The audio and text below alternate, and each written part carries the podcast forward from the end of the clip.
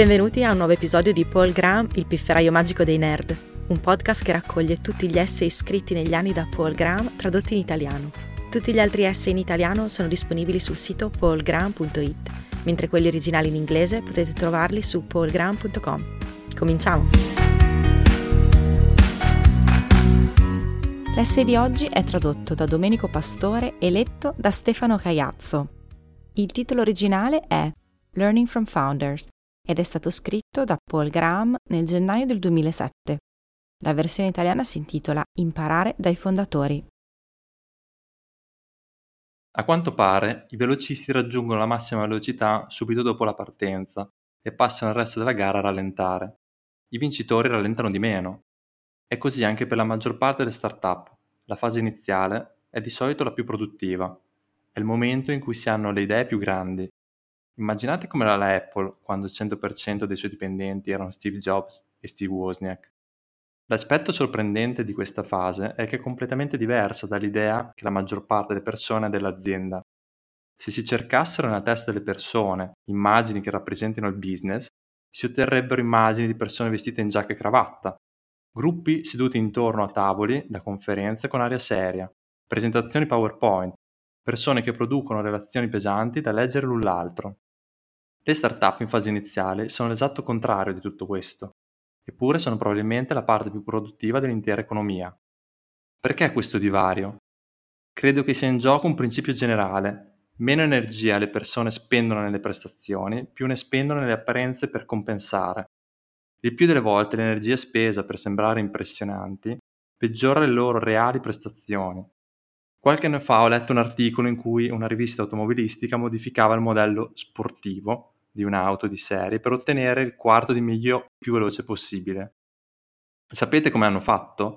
Hanno tagliato tutte le schifezze che il produttore aveva montato sull'auto per farla sembrare veloce. Il business è fallito nello stesso modo in cui lo era quell'auto. Gli sforzi per apparire produttivi non sono solo sprecati, ma rendono le organizzazioni meno produttive. Gli abiti, per esempio. Gli abiti non aiutano le persone a pensare meglio. Scommetto che maggior parte dei dirigenti delle grandi aziende pensa al meglio quando si sveglia la domenica mattina e scende in accappatoio a prepararsi una tazza di caffè. È allora che si hanno le idee. Immaginate come sarebbe un'azienda se le persone potessero pensare così bene al lavoro. Nelle start-up le persone lo fanno almeno una parte del tempo. L'altra metà del tempo siete nel panico perché tutti i vostri server stanno andando a fuoco ma per l'altra metà state pensando profondamente come la maggior parte delle persone riesce a fare solo stando seduti da soli la domenica mattina. Lo stesso vale anche per la maggior parte delle altre differenze tra le start-up e ciò che viene considerato produttività nelle grandi aziende. Eppure le idee convenzionali di professionalità hanno una presa così ferrea sulle nostre menti e anche sui fondatori di start-up ne sono influenzati. Nella nostra start-up, quando gli esterni venivano a trovarci, Cercavamo di sembrare professionali, pulivamo i nostri uffici, indossavamo abiti migliori, cercavamo di fare in modo che ci fossero molte persone durante gli orari d'ufficio convenzionali. In realtà la programmazione non veniva fatta da persone ben vestite con scrivanie pulite durante l'orario d'ufficio.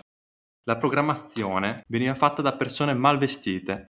E io ero famoso per programmare indossando solo un asciugamano, in uffici pieni di cianfrusaglie alle 2 del mattino ma nessun visitatore lo capirebbe, nemmeno gli investitori, che dovrebbero essere in grado di riconoscere la vera produttività quando la vedono. Anche noi eravamo influenzati dalla saggezza convenzionale. Pensavamo a noi stessi come a degli impostori che avevano successo nonostante fossero totalmente privi di professionalità. Era come se avessimo creato un'auto da Formula 1, ma ci sentissimo in imbarazzo perché non aveva l'aspetto che un'auto dovrebbe avere. Nel mondo delle auto c'è almeno qualcuno che sa che un'auto ad alte prestazioni ha l'aspetto di un'auto da corsa da Formula 1, non di una berlina con cerchi giganti e un finto spoiler imbullonato sul bagagliaio. Perché non nel mondo degli affari? Probabilmente perché le start-up sono troppo piccole. Le crescite davvero notevoli si verificano quando una start-up ha solo 3 o 4 persone, quindi solo 3 o 4 persone la vedono mentre altre decine di migliaia di persone vedono il business come viene svolto dalla Boeing o dalla Philip Morris. Questo libro può aiutare a risolvere il problema, mostrando a tutti ciò che finora solo poche persone hanno potuto vedere. Cosa succede nel primo anno di startup? Questo è come appare la vera produttività. Questa è la macchina da corsa di Formula 1 Sembra strana, ma va veloce. Naturalmente le grandi aziende non saranno in grado di fare tutto ciò che fanno queste start-up. Nelle grandi aziende ci sarà sempre più politica e meno spazio per le decisioni individuali, ma vedere come sono realmente le start-up mostrerà almeno alle altre organizzazioni a cosa puntare.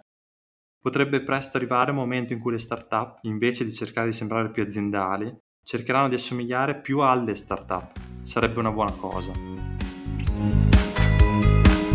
Grazie per aver ascoltato questa puntata di Paul Graham, il pifferaio magico dei nerd. Trovate tutti gli articoli di Paul Graham tradotti in italiano su paulgraham.it e gli originali in inglese su paulgraham.com.